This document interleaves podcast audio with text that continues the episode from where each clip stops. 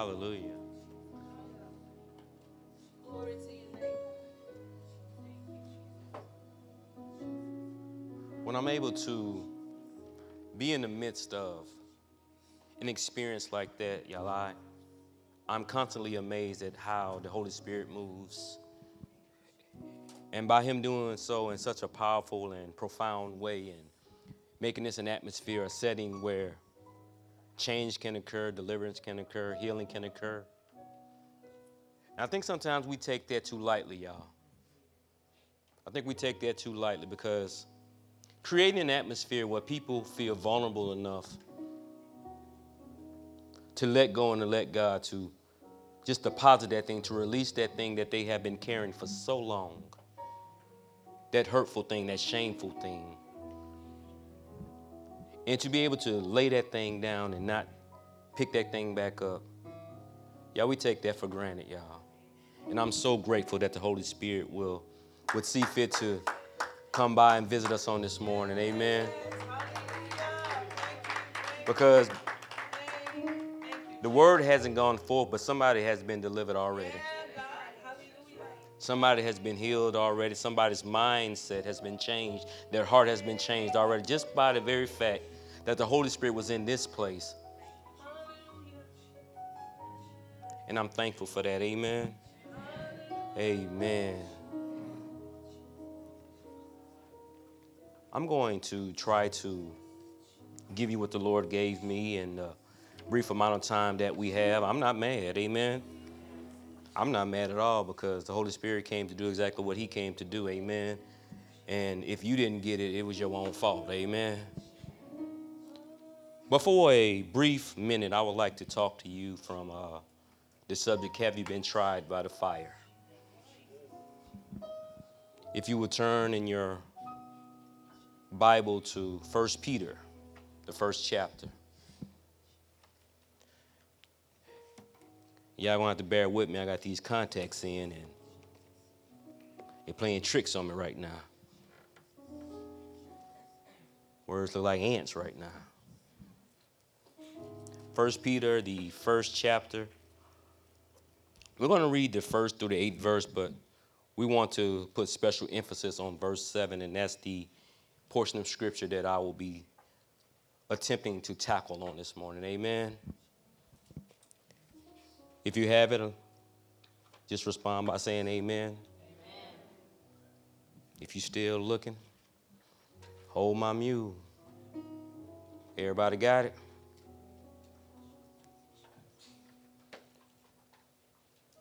First Peter, the first chapter, the first through the eighth verse, and it reads Peter, an apostle of Jesus Christ, to the pilgrims of the dispersions, dispersion in Pontus, Galatia, Cappadocia, Asia, and Bithynia, elect according to the foreknowledge of God the Father, in sanctification of the Spirit, for obedience and sprinkling of the blood of Jesus Christ. Grace to you and peace be multiplied. Blessed be the God and Father of our Lord Jesus Christ, who according to his abundant mercy has begotten us again to a living hope through the resurrection of Jesus Christ from the dead, to an inheritance incorruptible and undefiled, and that does not fade away, reserved in heaven for you, who are kept by the power of God through faith for salvation ready to be revealed in the last time. Verse 6 In this you greatly rejoice, though now for a little while, if you be, if need be, you have been grieved by various trials, that the genuineness of your faith, being much more precious than gold that perishes, though it is tested by fire, may be found to praise, honor, and glory at the revelation of Jesus Christ. May the Lord add a blessing and hearers to his most holy word. Uh, as I said before, I want to come to you from the subject of have you been tried by the fire? And if it is not so much of a problem for you, can you look at your neighbor and with a real nice smile on your face, the best smile that you can muster up? Yeah, gritted teeth and all that. I see. Say, neighbor, have you been tried by the fire?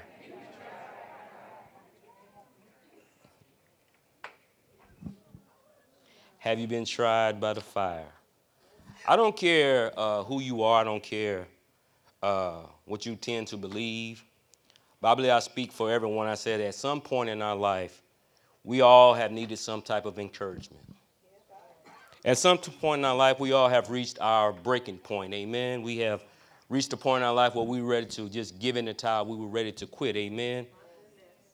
And we were ready, ready to quit because of the path that we're on and the persecution that we're facing. Amen. And I know that it's church speak to say that, you know, uh, uh, you going through just to come through. Amen. Things of that nature. But I need you to understand that there is a reason for your persecution. Amen. God is assigning purpose to your persecution, He is adding worship to your woe. Amen.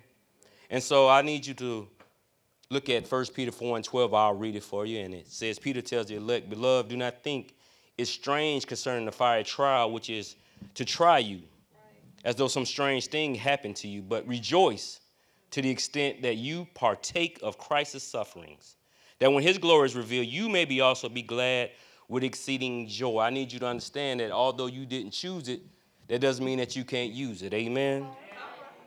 We know that all things work together for those who love God, to those who are called according to his purpose. Amen. And so, in our time of being here on this earth, with being around each other, as Paul says, we are instructed, we are to be instructed to encourage one another and build one another, build one another up, just as you are doing. Amen. Encouragement is a very necessary thing in the life of the believer. It is easy to get frustrated. It is easy to get agitated. It is easy to get aggravated on this path that we're on. It's easy to get discouraged. Amen. Right. Easy to get disappointed. Amen.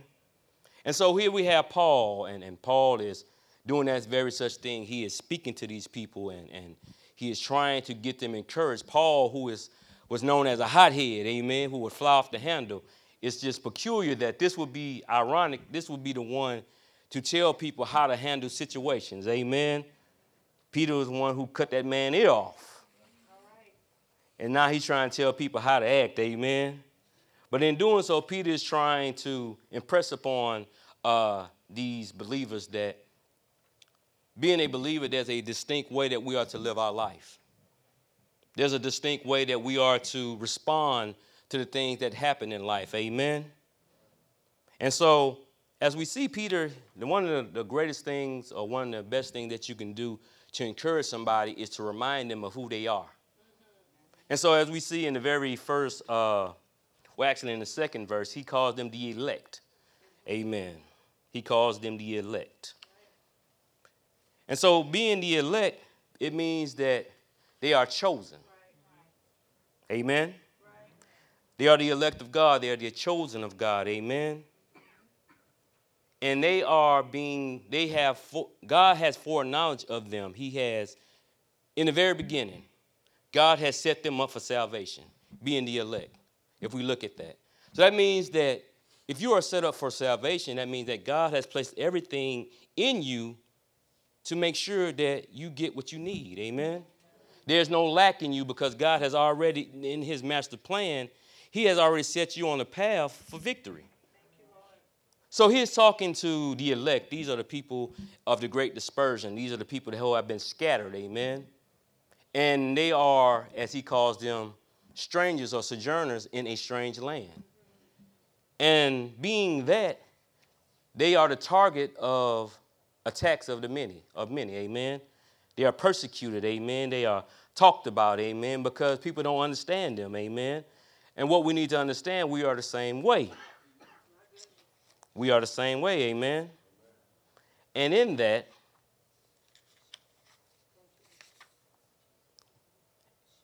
in that, we are chosen.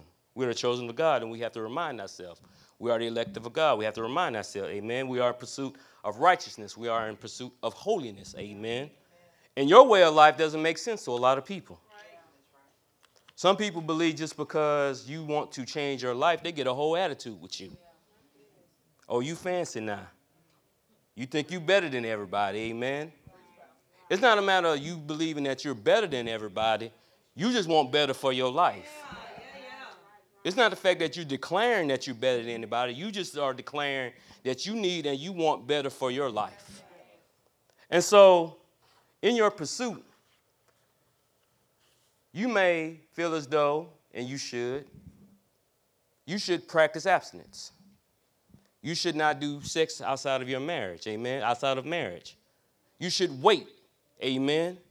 And so, by you practicing abstinence, those who want to sleep around will think that it's an attack on their prom- promiscuity. If you don't smoke or you don't drink, some will believe that your way of life is a statement against their way of life. If you don't lie, if you don't gossip, people will feel as though you're exposing them for lying and gossiping. If you are spiritual, it will show the worldliness of others. Amen. And so, by virtue, people will begin to hate on you. Not because of what you're doing, but because of who you are. Who you're stating or what you're stating about your life. Amen. And so you want to change, people get attitude with you. You going to church again? You just went Sunday. Why you got to go Wednesday? Amen. Folks, they get mad because you want to stop sleeping around like y'all in a relationship. Like, bro, why you mad at me?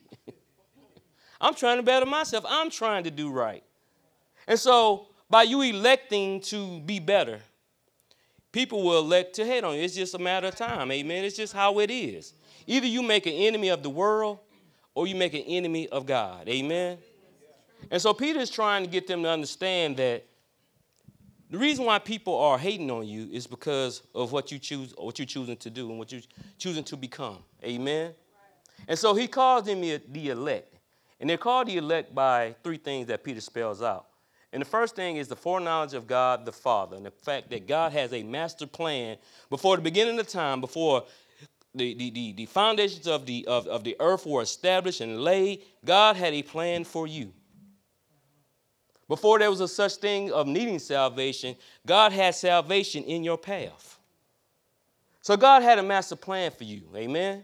And it's done so by the sanctifying of the Holy Spirit. And we need to understand, and, and, another way of encouraging people and letting them know is that sanctification of the Holy Spirit is a process.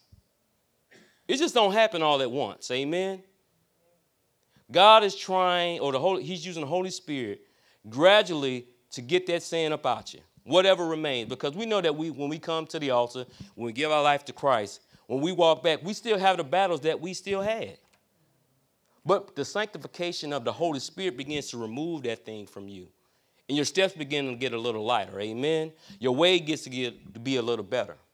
But it's only made possible by the sprinkling of the blood of Jesus Christ, us entering into the covenant with Jesus. So it first begins with what? Us accepting Jesus. Amen. Then we allow the sanctification process to happen so that we can so we can have the master plan whatever god has placed on the inside of us we can have amen but we've already found out but that god had the foreknowledge of that so you already got what you need you just got to walk it out and so with, with, with Paul, uh, peter trying to impress this upon them he's letting them know why, why you're doing what you're doing for an incorruptible and undefiled inheritance that you will receive when Jesus comes. Amen. Sometimes it gets hard and we lose sight of why we're doing what we're doing. Amen. And one of the, the, the greatest one of the greatest revelations of your faith is that either you're doing it for what you can accrue here on earth or you're doing it for what you can accrue in the afterlife. Because some people will do what they're doing for money and fame and, and, for status and things of that nature. But God wants us to do this thing because on the other side of this thing, because after it all comes down, everything here is going to burn. It will be consumed by fire. And the only thing that's going to survive is what you put up in heaven. And so he's trying to get them to understand that the persecution that you're going through, there's a purpose for that. And he, he likens that to gold. And what he's saying is that your faith is not as valuable as gold, but your genuineness of your faith is. Amen? And so we know we in this for the gold. Who's in this for the gold? We ain't in this for the bronze. We ain't in this for the silver. We in this for the gold. Amen. And so Peter is trying to get them to understand that. He's trying to understand, get them to understand that think this thing right now that you're going through is temporary. It's not purpose. I mean, it's not permanent. But if you can hold on, if you can see this thing through, God has something on the other side for you. Amen. So, God is trying to get us, He's trying us by fire. Amen. And what I like about uh, the English Standard Version, says that Peter says, In this you rejoice, though now for a little while, if necessary, you have been grieved by various trials, so that the tested genuineness of your faith, more precious than gold that perishes though it is tested by fire, may be found to result in praise and glory and honor at the revelation of Jesus Christ. Now, to check the genuineness of gold, it has to be tested, amen? Now, the testing of this gold is the refining process. And so, to refine something means that you have to free something such as metal from impurities or unwanted material. It means to free from more, free from more moral imperfection. It means to elevate. It means to improve or perfect by pruning or polishing. Now, the process of refining gold is one where the process is repeated. The quality and value is increased if it's repeated, amen. 10 karat gold doesn't have to go through the same process as 14 karat gold. 14 karat gold does not have to go through the same process as 24 karat gold. 24 karat gold has to go through an intensive refining process. And so the refining of our faith is likened to the gold, and, it, and, and it's difficult and it's uncomfortable. Amen? And then the first step of refining is the breaking. The breaking. This is when the refiner begins by choosing. There's that word again, choose, because we are chosen. Amen? Choosing ore and breaking it up. Now, ore is rock that has encased valuable minerals such as tin, copper, silver, and gold. Amen? Now, the rock has promised value because of what is contained within it. So the rock is broken, it's shattered, it's crushed so that minerals can be exposed. And when God spoke to Samuel, he told Samuel, Look not on his countenance or the height of his stature. Why? Because I have refused him, for the Lord seeth not as man seeth, but he, for man looketh on the outward appearance, but the Lord looketh on the heart. Amen. And so we have to be careful between fake gold and real gold. Amen. Because we can look at somebody and we can see their life and we can see how things are, are, are, are popping for them and, and, it looks shiny and all that. Amen. But it might be fool's gold. Amen. So instead of imitating the way that someone dances in church, we need to imitate the way somebody walks outside of church. Instead of imitating how somebody uh, uh, uh, shouts in church, we need to imitate the way that people speak to other people on the outside of church. Amen? Because the power is not in your dance, the power ain't in your shout. This power really ain't even in your tongues. I know some people gonna get mad at me. The power is in your life, how you live your life. Your life gives your dance power. Your life gives your shout power. Your life gives your speaking in tongues power. How you gonna live like the devil, but gonna have the anointing of God on your life? it don't make sense.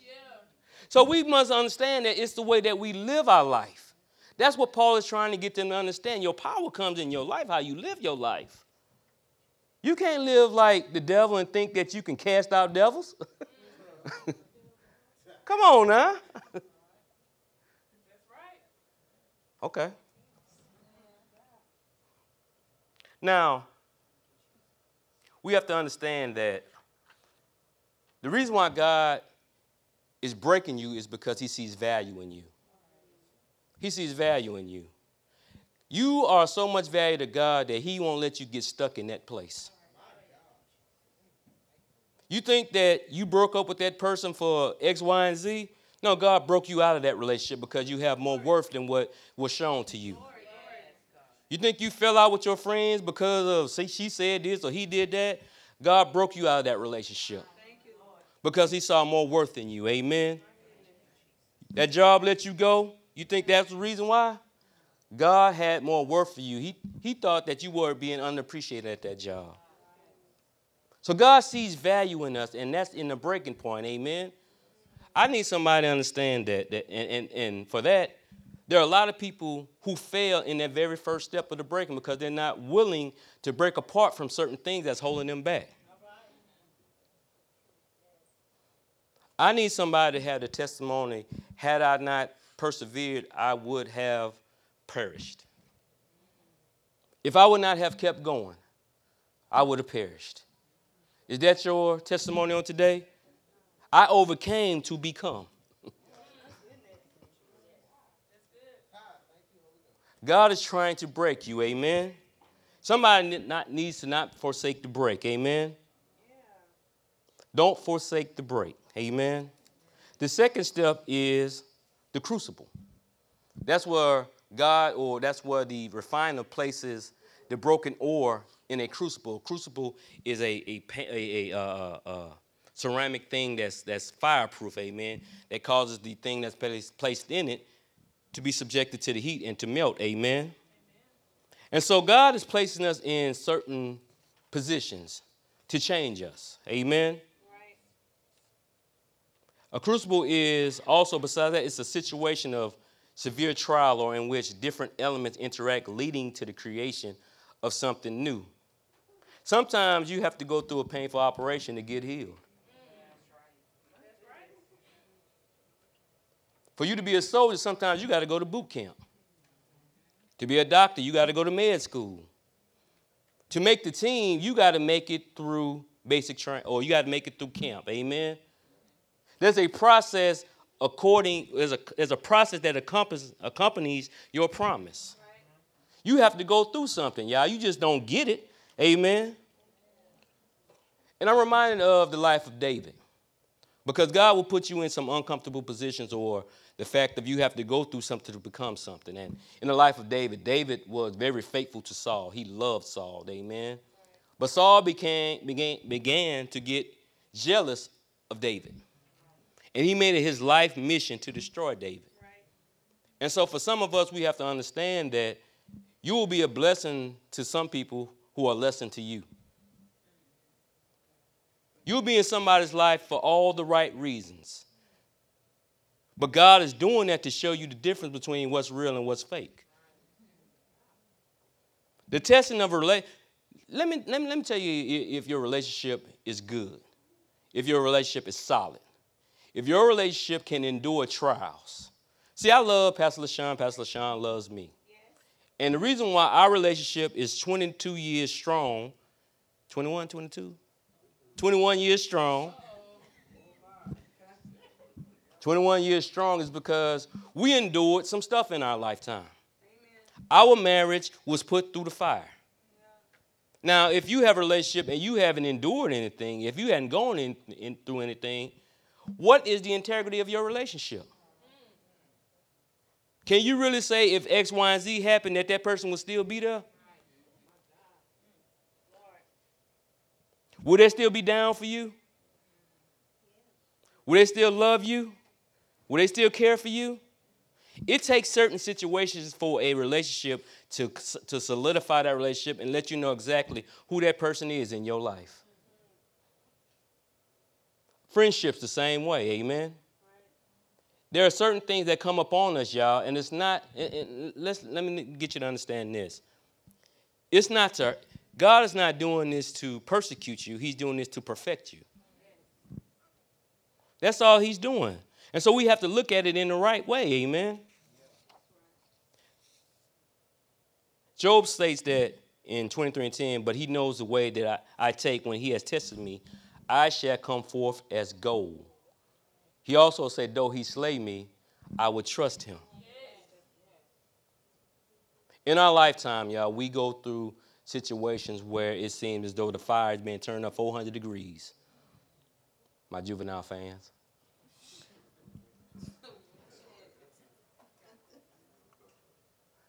The fire has been turned up, amen. But it's all according to the plan of God to make sure that you turn out the way that He wants you to be turned out. It's no other way. There's no other way that you're going to leave that job unless something happen on that job. There's no way that you're going to leave that man or that woman unless something happen. There's no, there's no way that you're going to change in life unless you fail. And you continue to fail until you try to find a way to not fail anymore. It's not giving up, amen? It's not accepting the things that are being offered to you, but understanding that God wants more for you. And either you want what God wants for you or you accept what the world will give you. And I want what God gives me, amen? There's someone I, I was listening to the other day, he said that God cannot be figured out, he has to reveal himself. And in the midst of your weakness, God reveals himself as strength. In the midst of your sickness, he reveals himself as healing. In the midst of you needing a way, God makes sure that he shows himself to be the way. So God reveals himself to us, amen. And him revealing himself to us, we reveal ourselves to ourselves. we understand that I'm not as strong as I need to be. I understand that I'm not as disciplined as I need to be. I understand that my faith is not as strong as it needs to be. Amen. And the last step, y'all, is fire. Now, when gold is put in the fire, that means that the impurities or the dross comes to the surface. And once situations present themselves that cause us, uh, which causes the thing that's on the inside of us, those dirty, nasty things that's on the inside of us, to come forth, that's when God skims the top and, and He takes those things from us. And so we have to be placed in the fire, y'all, because that's the only way the thing that is on the inside of us, that dirty, that nasty thing, that thing that we thought we were over, can come to the surface. I thought that I was past that, but I find myself still angry. I thought I had overcome that thing, but I still I'm shameful about that thing. Amen. And what I love about God is that this process, it's not an attempt to embarrass you or shame you, but it's like I said, it's an attempt to cleanse you. Either you will be refined or you will be consumed. The fake won't make it, y'all. And so it says that the refiner, he will put it back in there up to seven times. And we know what seven means, right? Spiritual perfection, right? David declared in Psalm 138 The Lord will perfect that which concerns me. Your mercy, O Lord, endures forever. Do not forsake the works of your hands. God is not hurting you. God is not hurting you, He is perfecting you. If we would trust and believe that the process is for our good, y'all, that hurting is for your good. That pain is for your good. I know that that's a bad way of looking at it, y'all, but that's the only way. Why? Because only when the refiner looks into that crucible and he sees a clear reflection of himself, the process is complete. It's when our actions reflect the actions of Jesus. It's when our words reflect the words of Jesus. When our heart reflects the heart of Jesus, y'all. It doesn't reflect us anymore when he gets the glory out of our situation. I was told, and I said this before, that that uh, if you're talking to someone about your problems who can't help you, then you're just complaining. Some of us need to stop running to the phone and start running to the throne. if you're telling everybody about your business but Jesus, then how's it going to get fixed? God is perfecting that thing that concerns me. Amen. And by Him putting me in the fire, by Him purifying me, by Him refining me, that's the only way that I can be the person that God has called me to be.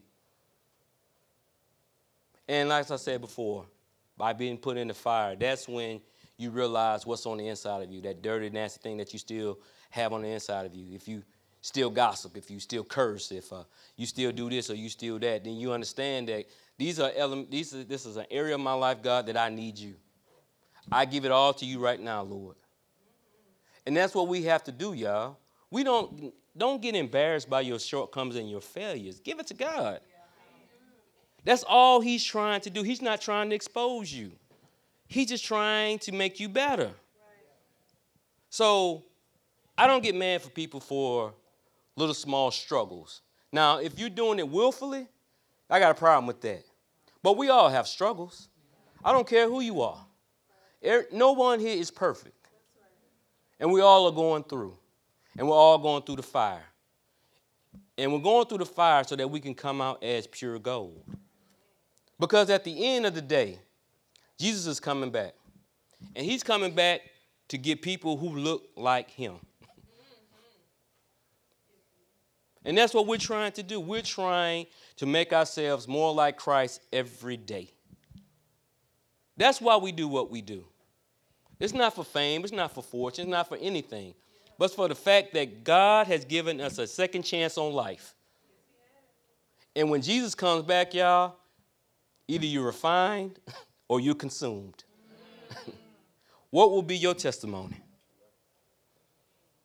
What will be your testimony? Will you be on the side of the wheat or the chaff? Will you make it or will you not? At the end of the day, that's what it's all about. Y'all, we sing and, and we preach and we do all these things for, the, for, for people to be saved and for them to make it in. We don't do it for tithe money. We don't do it for this, in preaching engagements, anything like that. Because we are concerned about your soul. Yeah. That's right. And at the end of the day, at the end of the day, you are the one who have to stand before the Lord. Nobody with you. And the thing about it is, He sees all, He knows all. So it's no getting up there and trying to negotiate a lesser plea. Either you're guilty or you're innocent. Either you're going to get in or you ain't. And each day should be, our life should be lived each day moving in the direction of Jesus. That's what it's all about. Every day we wake up in the morning, it's about trying to glorify God, Him being glorified in our life, Him being glorified in our behavior, our actions, our thoughts. Being more like Him, not more like the world, not more like sister so and so or brother so and so. I'm trying to be like Jesus. That's all I'm trying to be. I'm trying to be like Jesus, y'all. Because he's coming back one day. And I want to be ready. I don't know about you. Because all this that I'm going through, I'm to want to make sure that I come forth as true gold. The word said, Blessed are the, they that are persecuted, persecuted for righteousness' sake. Yeah. Y'all, if you're not doing it for righteousness' sake, you're just being persecuted. You ain't blessed. That's what the Bible say. you just going through it every day. And it ain't gonna get no better. Amen. Amen. But if you're doing it for righteousness' sake, if you're doing it trying to be holy, if you're trying to make it in, then you'll be blessed. Amen. Amen. Now, I said a whole lot of stuff, but at the end of the day, if you don't have a relationship with God, everything I say really don't matter.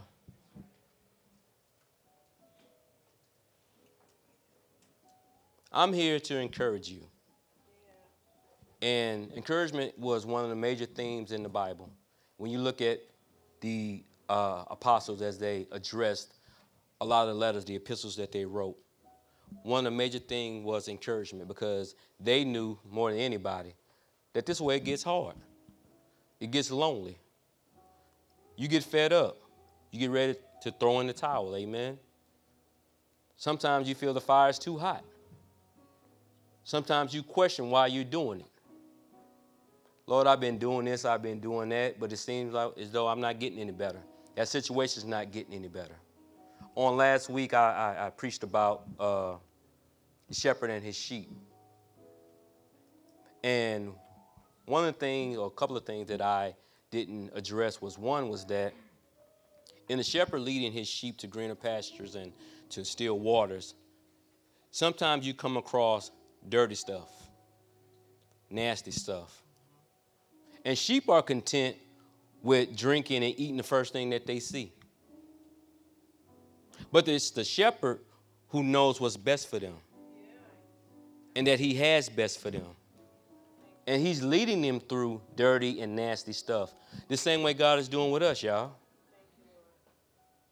He doesn't want us to settle on just mediocre, when He has better for us.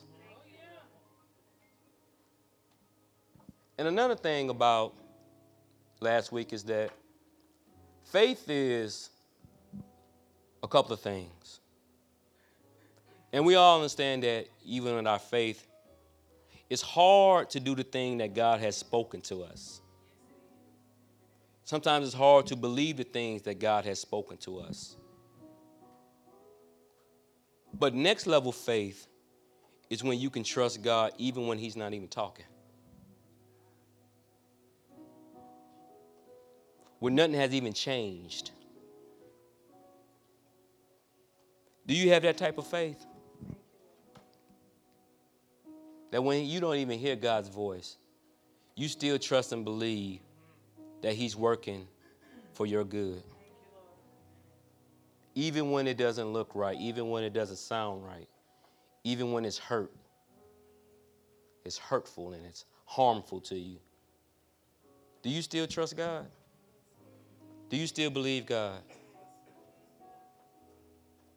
When a doctor's report still comes back bad, do you still believe God? When the bank account is still in the negative and you still got stuff pending, do you still trust God?